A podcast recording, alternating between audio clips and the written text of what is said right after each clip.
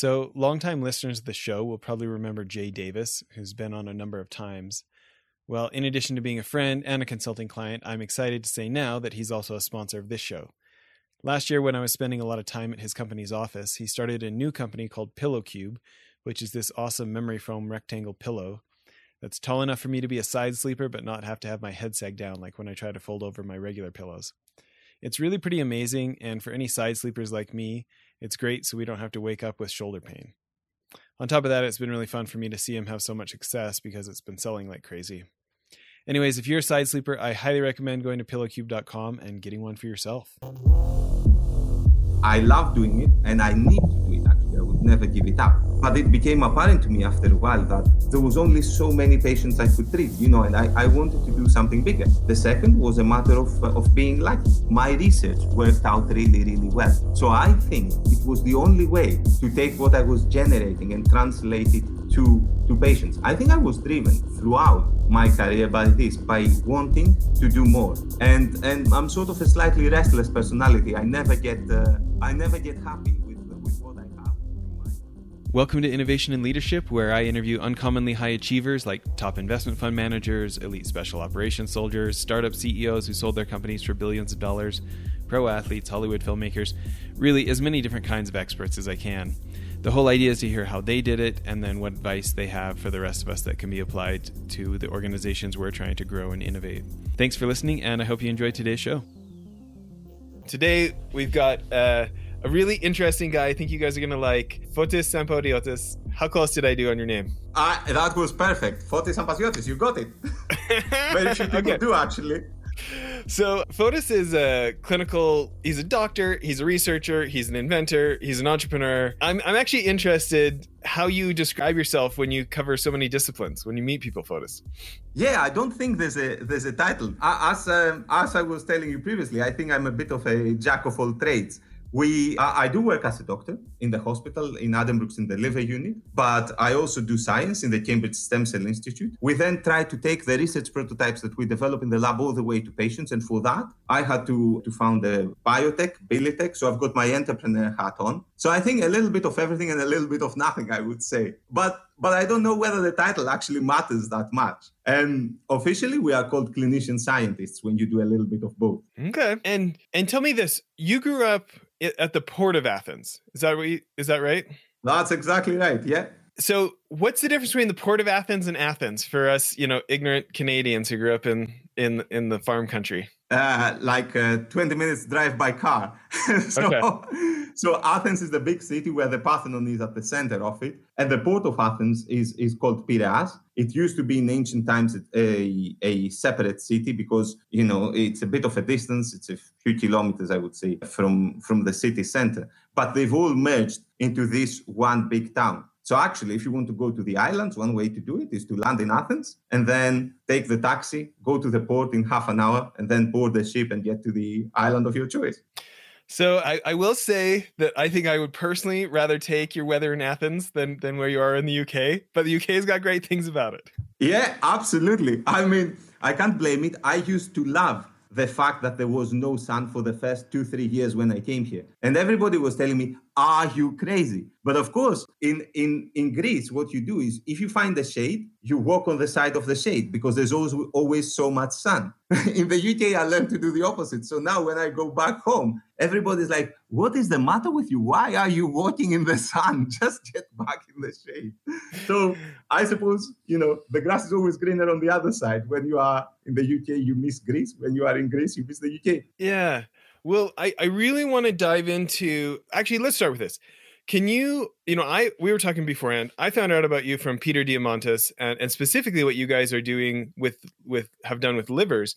Can you tell people about that and then and then some of the other things you've worked on as well? Yeah, absolutely. Absolutely. So what we do, if I were to put it in a nutshell, but I can go into as much detail as, as you want, so please feel free to stop me. So what we do in a nutshell is we take small samples from patients, say for example a small biopsy. We grow out the patient's cells in the lab and then we use them to repair the patient's damaged organ. And how do we do that? At the moment, we do that in two main ways, if I were to, to summarize it. The first one is we try to give the cells back to the patient in form of an injection and repair damaged cells in the organ. In other cases, what we try and do is we try to manufacture in the lab either an artificial organ, which we call it a bioengineered organ, or to be most more accurate, a part of, of an organ, the part that has been damaged. Think of it as a replacement part. You, go, you take your car to the garage, they find out what's broken, they make that part, they replace it, and you're good to go. And of course, ideally, one would want to do it for every organ under the sun, and that's the ultimate goal. But of course, you have to start from somewhere. So I'm a liver doctor.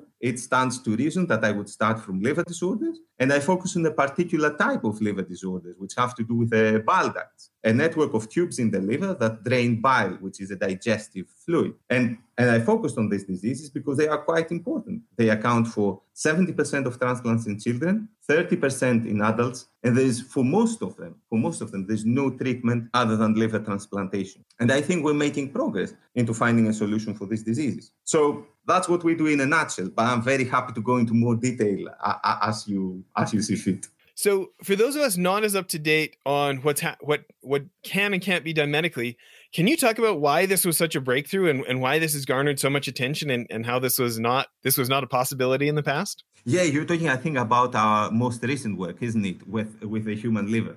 So I think w- what we what we do, taking cells to repair organs, is called regenerative medicine, and this although we we don't routinely use it in patients, it hasn't hit the patients yet, is an idea that has been growing in the scientific community for quite some time. But what was the big wall in, in, preventing us from getting from the lab where we generate our prototypes to the patients. The big wall, I think, is very straightforward for everybody to understand is the fact that you don't know that it's going to work in human. So the first time you do it, taking the first leap of faith, it is quite difficult. So what have we done so far? Everybody has been trying to take themselves, their cells, excuse me, and show that they grow in the lab. Then we thought, all right, but this is going to go in a living being. Why don't we test it in animals? And we were going in bigger and bigger and bigger animals. And we have shown, as well as others, quite some time ago, that our cells, for example, will work very well in mice or in pigs. But again, you know, if you go to your patient and say, well, this treatment worked brilliantly in pigs, and now it's going to go in you, they're like, mm,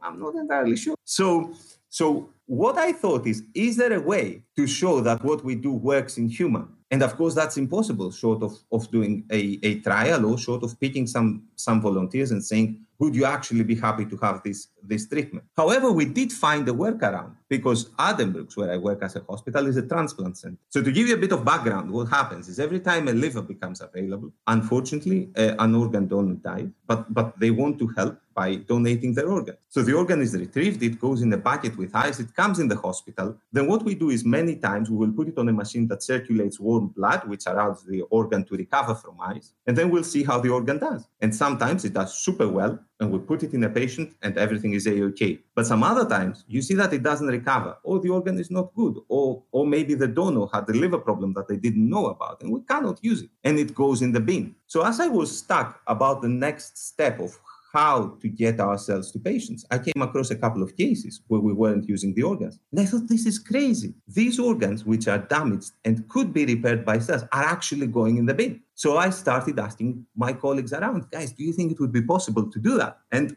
and you know how things are. People take time to digest these ideas. But if you pester them long enough, after a while, even if only to get rid of you, they will say, well, okay, you can you can do it once. So I think what is different to before is that we have cells, we use them to repair organs, but for the first time, we were able to take the next step and inject them in a human organ and show that actually what we thought would work in human does work in human. And when we now ask the regulators, can we please recruit some volunteers for the next step? Everybody is far more more happy, but also ourselves, hand on heart. We can I can go now to a patient and say, you know what? I don't know if it's going to work in you, but the closest thing we have is a human liver, and there it worked, and it makes a difference.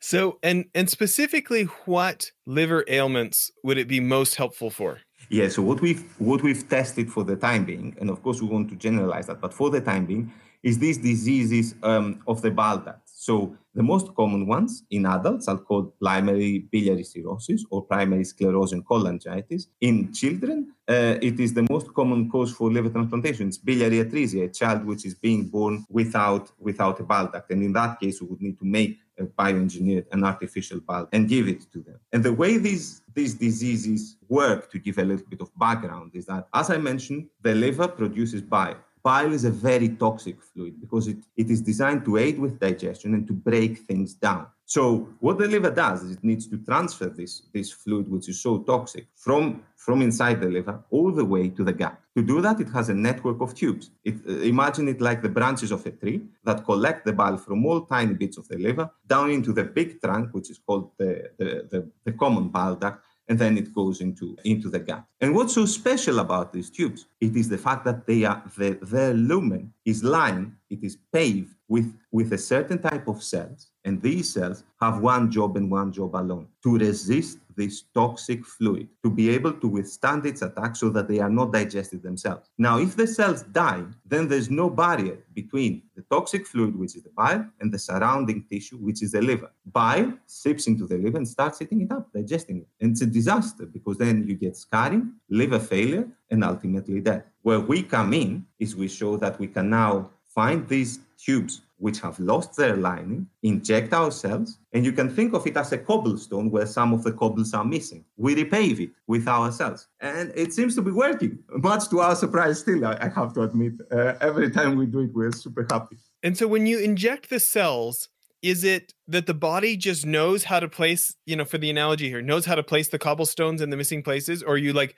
literally injecting them in the right place? No, actually, what we do is we inject quite a lot of them. So imagine now that you have a truckload and you empty so many cobbles on the road. Some of them will fall in the right hole. And of course, these holes are, are, are, very sticky, right? So once they're in, they're in. It's not a problem. And, and that's, that I think is, you know, you need luck with everything. That is part of the thing that makes it so simple and so effective. The fact that we don't, the body does so much of it for us. If you think what we do actually, in all honesty, it's so simple. We put the cells in, we culture them to make sure that they are primed, that they are in the right state. But ultimately, 99% of the job is done by the body. The cells, once they, once they return to their normal habitat, to their natural environment, they don't want to leave it. They just want to stay there and they hang on for dear life. And, and say one last thing, bear in mind that all these tubes, all these ducts have their own repair mechanism. So once you patch up a hole,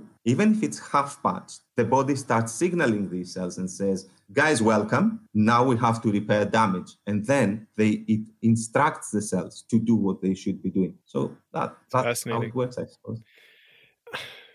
I have so many more questions, but I'll come back to them. Tell us about the startup. Tell us about the, putting the, you know, I don't know how many years. Actually, why don't you tell us how many years of medical school and research you did, and then and then let's talk. Oh, I mean, it's uh, I don't I don't know. It's a lifetime, isn't it? It's probably wow. It's been more than uh, 15 now because it's six years of medical school and then of course the the small time that you that i had as a gap because i had to do my national service in greece before i came to the uk then you've got to do uh, four years of training as a junior doctor five years as a mid-grade doctor, which are extended to eight years if you do the PhD. You know, you add them up. it's a lot.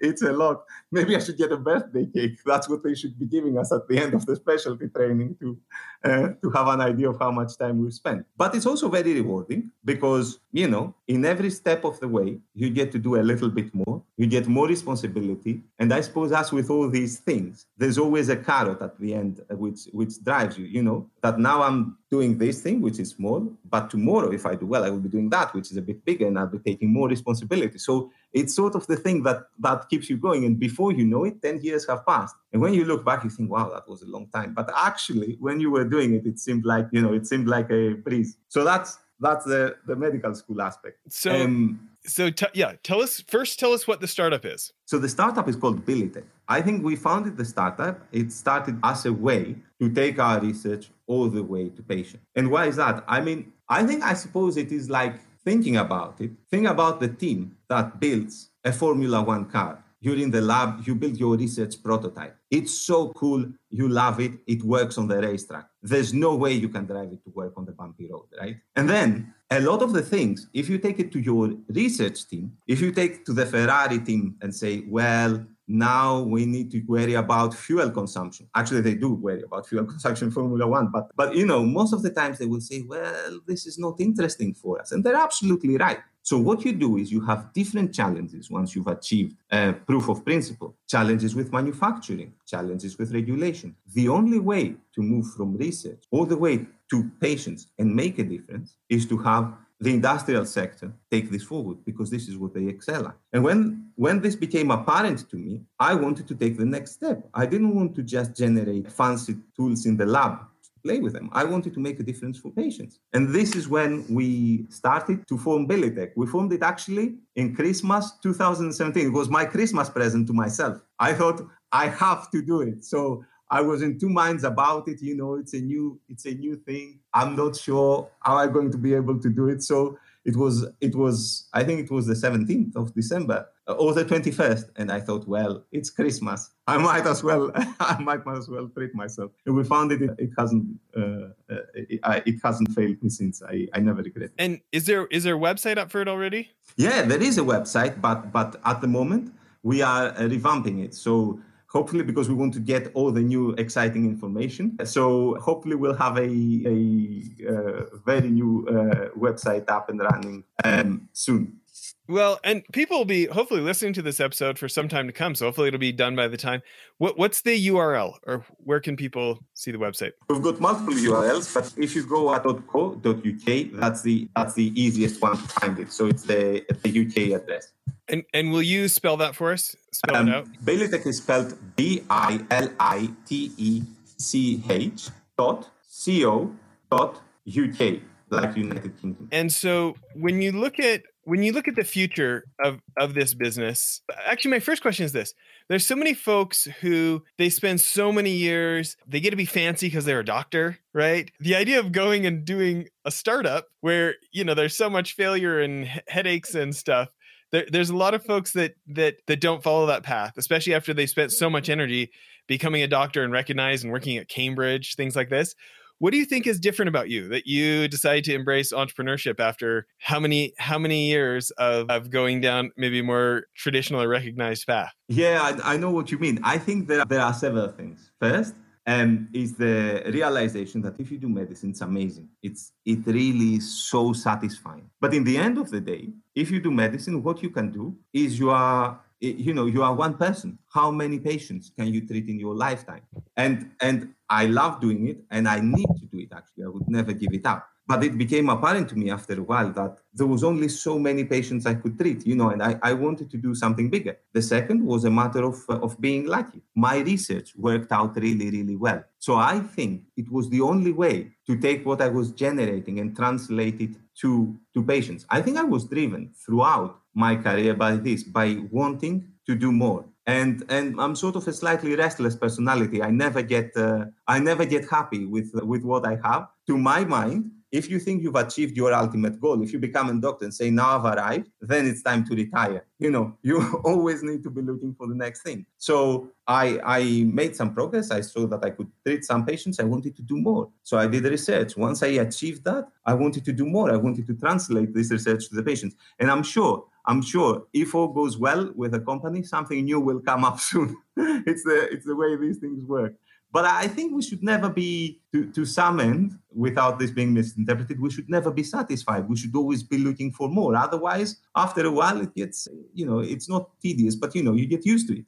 I'm, I'm a fan. It's like eternal progression, right? Why, why would you ever want to stop progressing? Yeah, but it's also, it's also very satisfying because it's it's it's like this the same repetition is very nice but also after a while you want something new. You could be playing the best video game in the world. If that's the only video game you've been playing for 10 years, you need a change after a while. And change is good because you don't leave behind what you have learned. You don't leave behind what you have been doing. You build on top of it. So you make it you make it better. Right? It's like buying your first car and forever modding it to become better and better and faster and faster. You never leave it behind, but you keep changing it all the time. So, a couple of questions that I have these donated organs that are unusable that you guys then did this testing on. Do do the does the testing help them enough that they could then be usable or or that is that not really possible?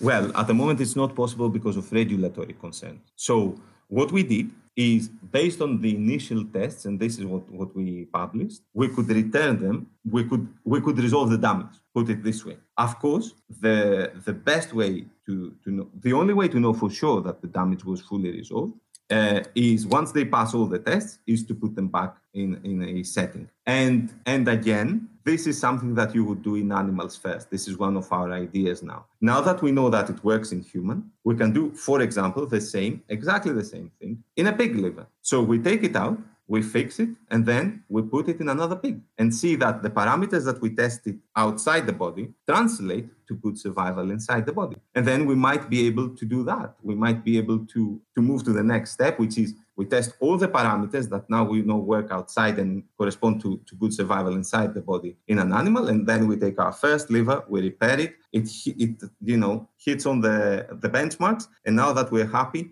we have to take the step at some point and put it and put it in. And and you know there are cases. That's the good thing um, about transplantation, where it could be that or nothing, because we do have patients who need an organ so urgently that they absolutely can't wait. And I think these are ideal cases where this would be uh, this would be used. And of course, this is where the regulations give us a lot of uh, flexibility, because if someone's chances are a repaired organ versus almost certain death, then I think it makes a difference. And so we do no harm by putting this organ in, put it this way. Well, you know, it's funny to me, all these interviews I get to do, how often the most powerful principles I hear repeatedly and how the principles are actually somewhat simple. Like the the the first French guy that used the word entrepreneur in the late 1700s, he was using it to describe someone who takes a resource of lower value and and makes it have a higher value. And to me, whether you're, you know, whether that's a financial entrepreneur or not, that is extremely entrepreneurial to take essentially organs that were headed to the trash and now use them to save lives. Like that's like the definition of an entrepreneur to me.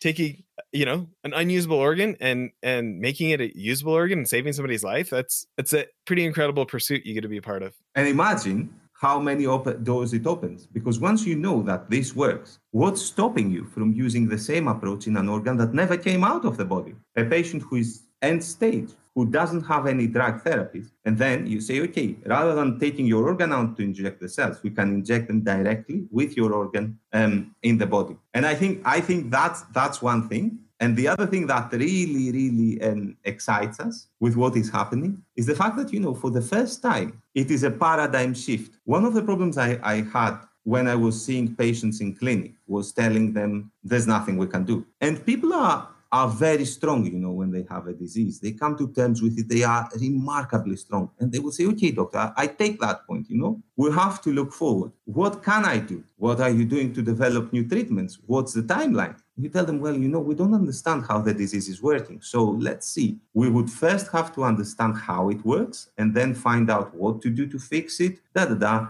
20 years. And then and then that's quite disappointing. If you have the opportunity now imagine, I, I got this idea as well when for the first time one of my um, laptops broke down. So it was within warranty. I wrote back to the company. I said, guys, I really need it. How much? They said, you don't, you know what? We're sending you a new laptop. Don't worry what's wrong with it. We'll take it, we'll fix it, but you're getting a new laptop. It's the same approach. It doesn't matter what's wrong with the patient's cells. As long as we provide new cells, we have all the time in the world we need to come up with new treatments. Because what the paradigm shift is, is that we don't need to know what's causing the disease. And you know, if the new cells break down again, well, we can deliver more. And and I think this is this is amazing.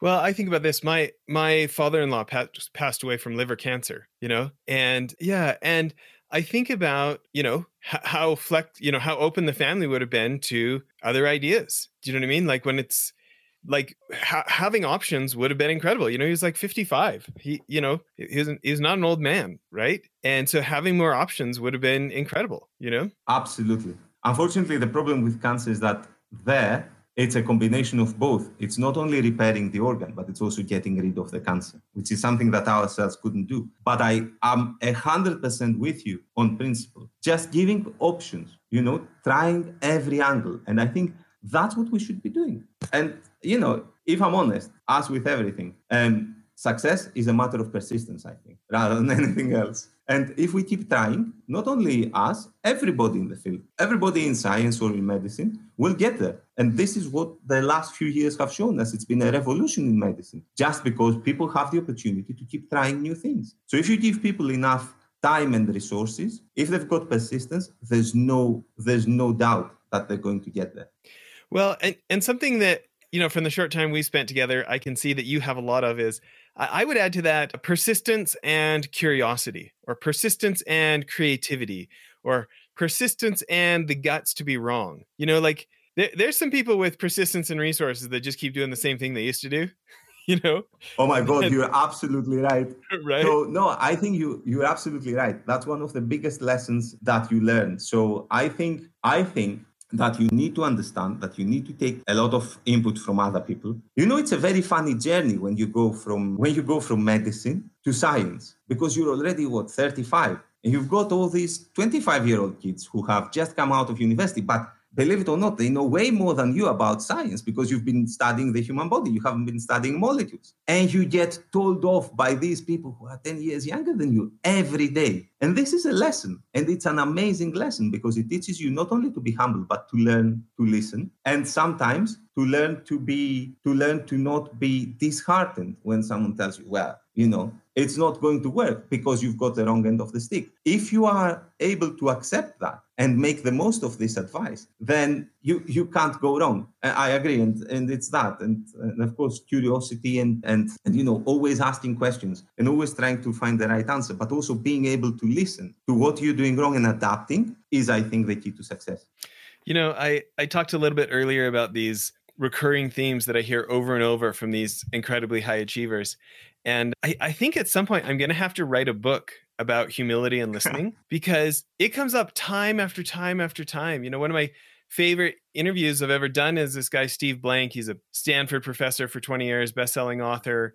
But but before that, he'd built eight different startups, and his last one he sold for eight billion. And and uh, right, and you know, just the way that he talks about like you know in his he has such smart kids who come to stanford or berkeley to to to become entrepreneurs and be a part of Silicon Valley and these kind of things, right? And uh, you know, so often, you know, if you go through his work, basically so often he says the problem is arrogance and not listening. Like if people would quit thinking they have all the answers and instead like get out of their office and go talk to actual customers and find out if customers actually want what they're making. Like in your case, it's different. You know, every parent wants their kid to be able to get over this liver disease. Like that, you, you've got you got that one handled. But for most of the rest of us who are starting mm-hmm. something, we've got this great idea of what people would want and how they would want it and why they would want it, and we sit around and convince ourselves, and then we ask our mom or our college roommate or our brother, and they agree, and we we talk to a couple of other people who are probably trying to be nice to us and and they say, "Oh yeah, it's a good idea." And then and then we go spend huge amounts of time building something and then you finish building it and people don't just line up to hand you cash, you know? And that that's just one of the places, but it is interesting to me how many disciplines such sim- simple concepts of get a hold of your ego, you know, choose to bring the beginner's mind, bite your tongue. Like I'm a guy who talks all the time, right? It's hard for me to bite my tongue. And yet just such incredible out of this world things like people inventing mini organs happen and they they credit large portions of it from being teachable by focusing on what they don't know instead of what they do know. Anyways it's fun for me to hear this principle over and over and over from people. Maybe it'll sink in one day. No but it's also i mean if you come to think of it we we we have had such a revolution in everything right? In knowledge in expertise. And i think it becomes it stands to reason that it's impossible that you can do what you do on your own right? What you bring for example, to your business, to your lab, to your research, is the vision, is this big vision, this big idea. But then, if it comes down to expertise, I think it's impossible to say that you can master all the fields. There's no way I will know every co- tiny component that goes into the organs that we make. I will have an overview, but for the engineering parts, I need an engineer. And the biggest mistake is to be so cocky that you think you know better and you treat your engineer like like a bot in the end of the in the end of the day. And you this is what you're going to do. What you say doesn't matter. I think this is a recipe for failure. I think the most important thing is to be able to work at the interface between disciplines and get every member of the team to give their expertise. And this way they are happy.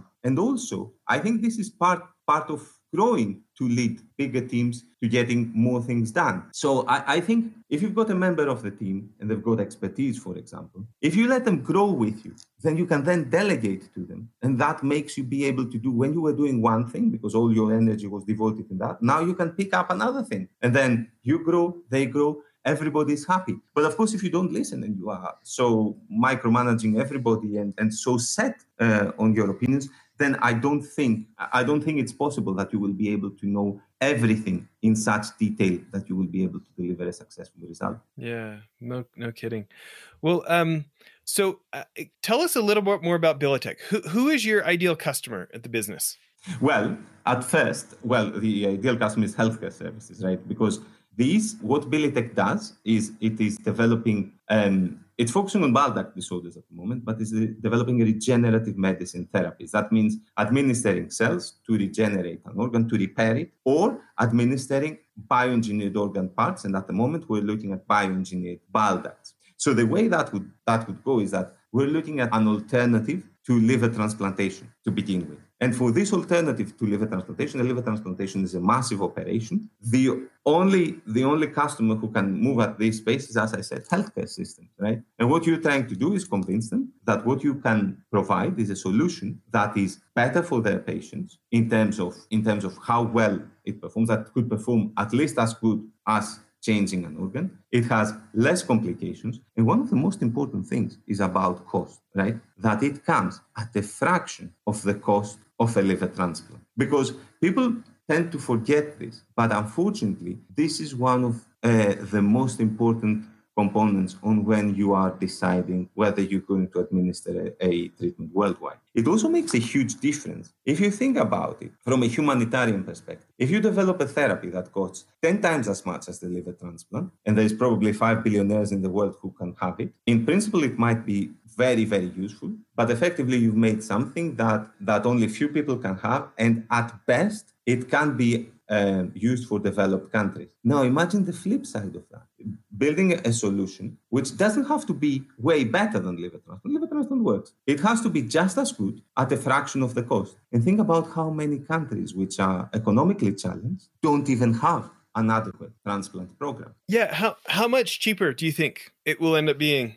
How compared to liver transplant? Well, I think I think if we're looking at the cost of a liver transplant, the ballpark figure that they have in the states, I think, is is 800k, isn't it, of, of a lifetime. In the UK, we say 500,000 pounds. If you look at the cost of a bioengineered bile duct, it's between 50 and 60,000 pounds. So the way that's been uh, calculated at the moment. So I think we are looking at a fraction of the cost. Let's. Uh, I think we're looking at roughly 10% of the cost of a of a transplant. But even if we were very, very pessimistic and we put it up to 20%, which is way above what we are um, what we are anticipating, it would still be a huge gain. And the thing to think about with oh sorry, uh, the, the, the thing to think about with all these things is that a lot of the cost is front loaded, which means you develop a lot of infrastructure and you spend a lot of money developing tests so that you ensure the safety of your product. The more product you sell, the more the value goes down. So, in the end of the day, what you envision is developing a cellular therapy or a bioengineered organ technology that is accessible to everyone. And that is the goal.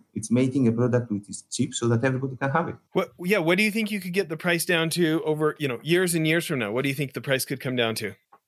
that is a, the million dollar question but but i don't i don't have a very good answer i, I have to be honest with you on that because it all depends on um, there are so many components which can be which can be optimized but definitely from uh, getting a 25 or 30% reduction in the price of a product is not unreasonable. It's something that's entirely doable. As I said, part of it, for example, has to do with the manufacturing. A lot of these of these bile ducts have now to be made by persons so that everything is QC'd. You, you know, there's a lot of things that goes into a lot of tests that are still done that need human supervision. But we are in contact with so many companies that are doing wonders in the in the field of automation. So if if that is rolled into and everything becomes an automated or semi-automated process, that is a huge cost saving. So I think there's a there's a lot of scope. Put it this way. Yeah. So when it comes when it comes to business like this, is the what's the financing like? Does it take a lot of startup money, like like biotech venture capital, yeah. or yeah, exactly. The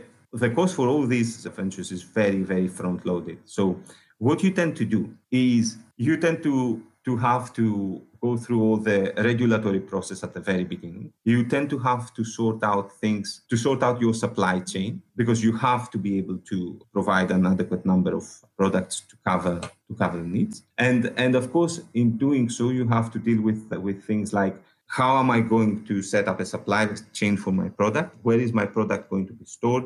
How am I going to be undergoing quality control? how am I going to be manufacturing it? And all this adds to the cost because there's so much R&D, research and development going into how you will set things up. And the funniest thing is, once you've got your first product, which says the bile duct, once you make a tiny tweak and you say, you know, I was making the bile duct, now I'm going to make a ureter, which is the tube that transfers urine from the kidney to the bladder. It's a tiny tweak and it takes literally almost no extra money. You take everything that you have in place and you add a different cell type and you make a different tube in the body. But pretty much the principle is the same. So it's not unheard of in order to, to start going into patients and, and sort of, you know, selling the product and being fully, completely set up to take 100 million, for example. However, as I said, it, it is also something that, that if it takes off, can have huge gains. Yeah.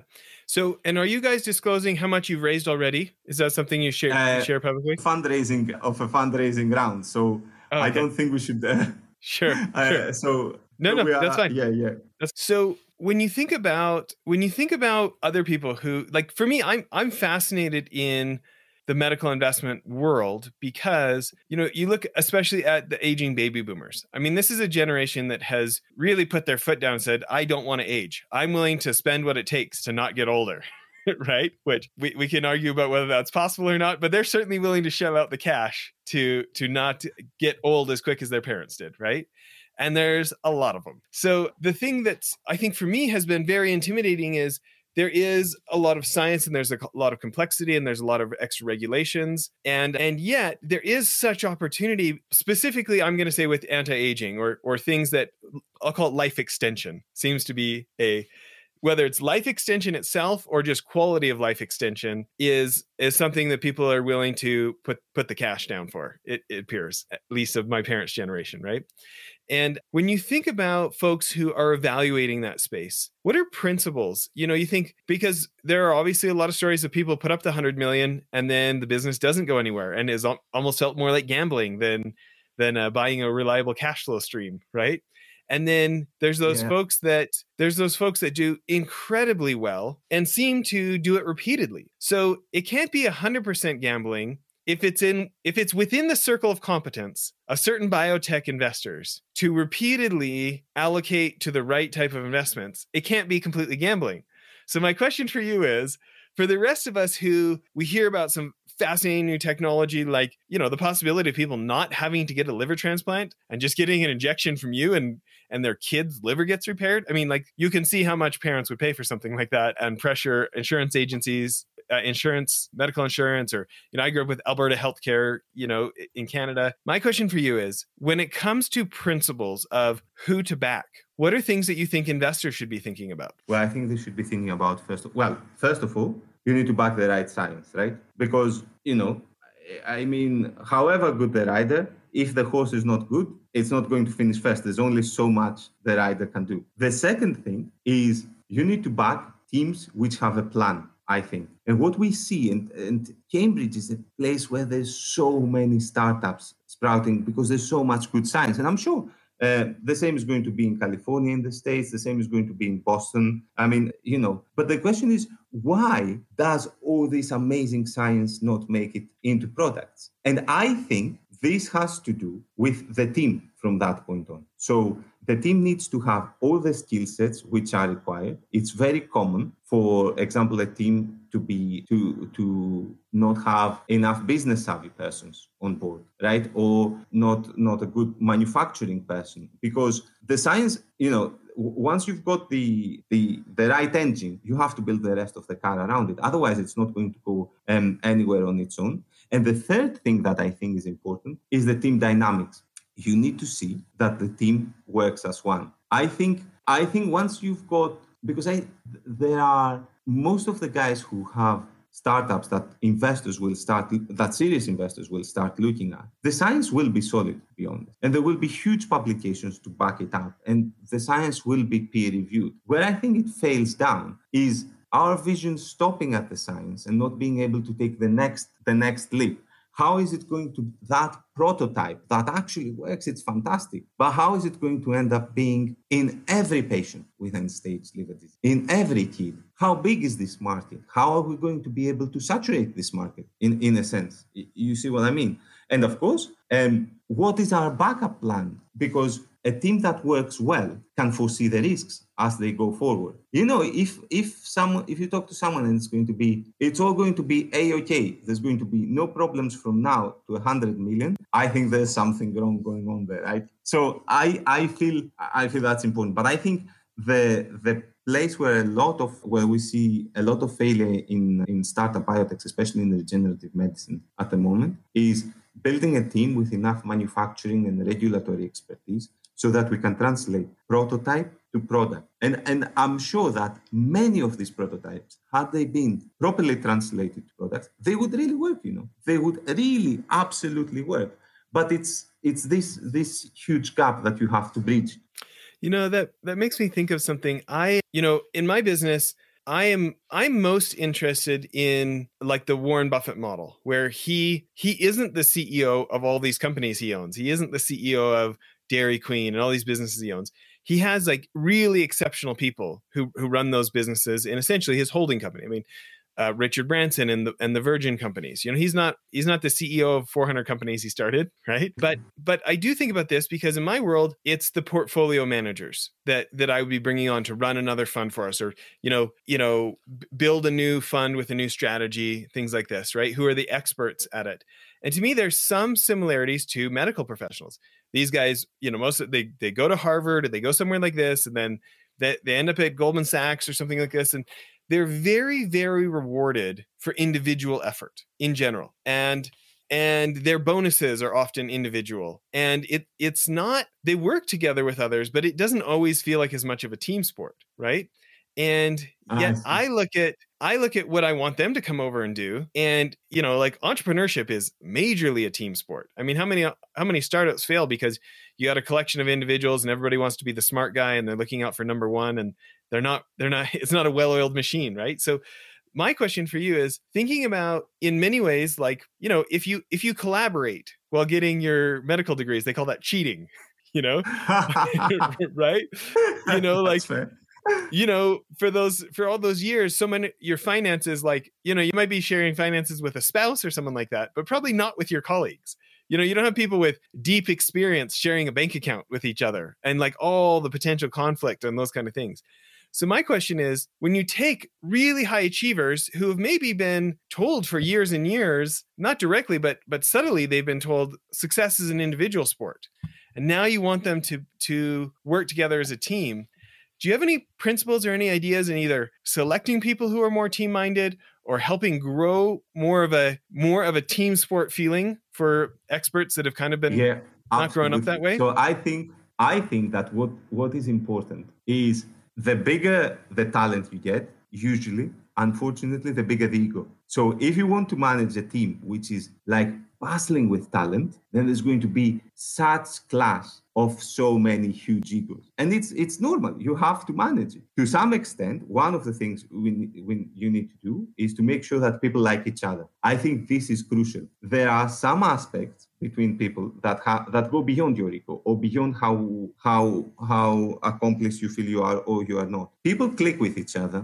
or they don't click. And in some sense, a company or a startup is a bit of a marriage because there's no way you will not have disagreement. There's no way there will be no bumps. In fact, if there's no bumps, someone is not doing their job. I, I personally want people who are part of my team to come back to me and say, yeah, we're heading for a cliff there. This is a huge mistake. You know, you need to steer us away from that. And sometimes I will be stubborn and say, no, what are you on about? And I want them to hold their ground and say, look, you have to listen because this is what makes it uh, unique. But to some extent, this is built on a matter of trust. And that means people need to click. And you, you can have a huge ego, but you have to respect that the other guy opposite you is also someone who is really worth their weight, put it this way. The second thing, and I learned that initially from science, because in science, you know, when you work, especially as a junior, you publish, but there's only one person who's first author. And this is what they're all fighting for. It's, it's a disaster. And I think what you learn in the lab is that if someone does their work, they own their work. So if you've got a person who comes in to do A, then they should feel that they own A, that what they do, their job, is, is unique for the company. It is bringing on something which no one else can bring. And therefore, if someone next to them is performing super well, it is okay because actually they're complementing them. You know, they're not b- building exactly the same part of the car, as it were. And of course, you always have to make sure there's a horizon that people are rewarded, that they that they see that they can grow to do something else. If you make everything a pyramid where there's only, you know, people can just progress by way of mutual elimination, it's a disaster. So, you, to some extent, you have to try to understand what motivates everybody. And everybody has their own different motives. So, I think if you find what, what makes everybody click, you focus on that and you try to make sure that they get the satisfaction by getting back what they need. I, I, I'm not sure if that's straightforward enough or if I'm being a bit vague here, though. No, I think that's great. I think that's great. Listen, I know we're about out of time, but w- one of my favorite questions to ask people, maybe going a different direction here, is what's one of the best pieces of advice you ever received? It's a it's a really really difficult one, isn't it? So I think it's it all boils down to the to the thing that that you that you said before about being humble and so on and so forth. But I think the the best piece of advice is that whatever comes your way, I think you should not despair. You should always um, Take time to think, make all your decisions with a cool head, and then come back to it and keep batting at it. And if you don't give up, everything is a matter of time and, and, and resources. All you need to do is take your time. And if, and if it feels like you can't tackle it now, revisit it and it will work. And this is what I've been doing throughout throughout my life. But of course, having said that, there's so many pearls of wisdom I have received throughout the years. But I think this is the one the one principle that I have for everything I've been doing. Everything you tend to do seems like a mountain at first. And what you have to do is you have to start climbing and every now and again just look at the top and you will see that it's getting closer and closer as you are as as you keep going at it. And I think that's that's the only thing. It's just about having the drive um, to do things. Yeah. Well, maybe my my last question here that I've I've had such different responses to. It's been fun for me at least. Is thinking about where you grew up and how you grew up. How do you think that's been advantages to what you've done with your life and what you're doing now? I I think that yeah, it definitely ha- has been an advantage. I hope I, I understand your, your question correctly. You asked me how how it, it sort of provides an advantage growing in a different uh, place. Yeah, I think it does. I think it does because you know what? Everything you get, you consider it to be a gift. For me, being able to move from Athens to Cambridge was a huge gift. I never thought I would ever be able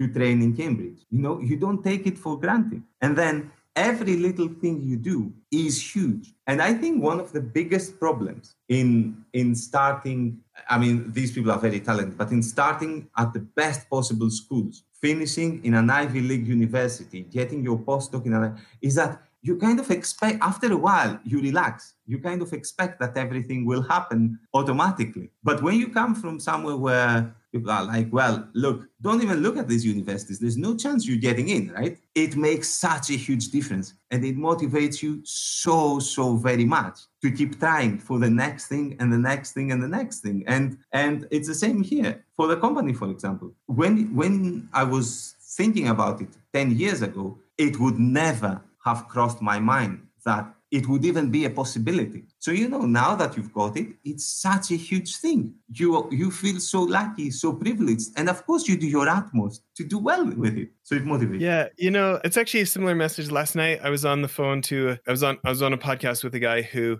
ran a, a large company in the Philippines, like twenty two thousand employees and he he had spent about 15 years in the states but before that he'd grown up north of mumbai in india and he just said yeah like if you want to be somebody if you want to get something done in life like there's no sitting around because there's 1.3 billion people you're competing with.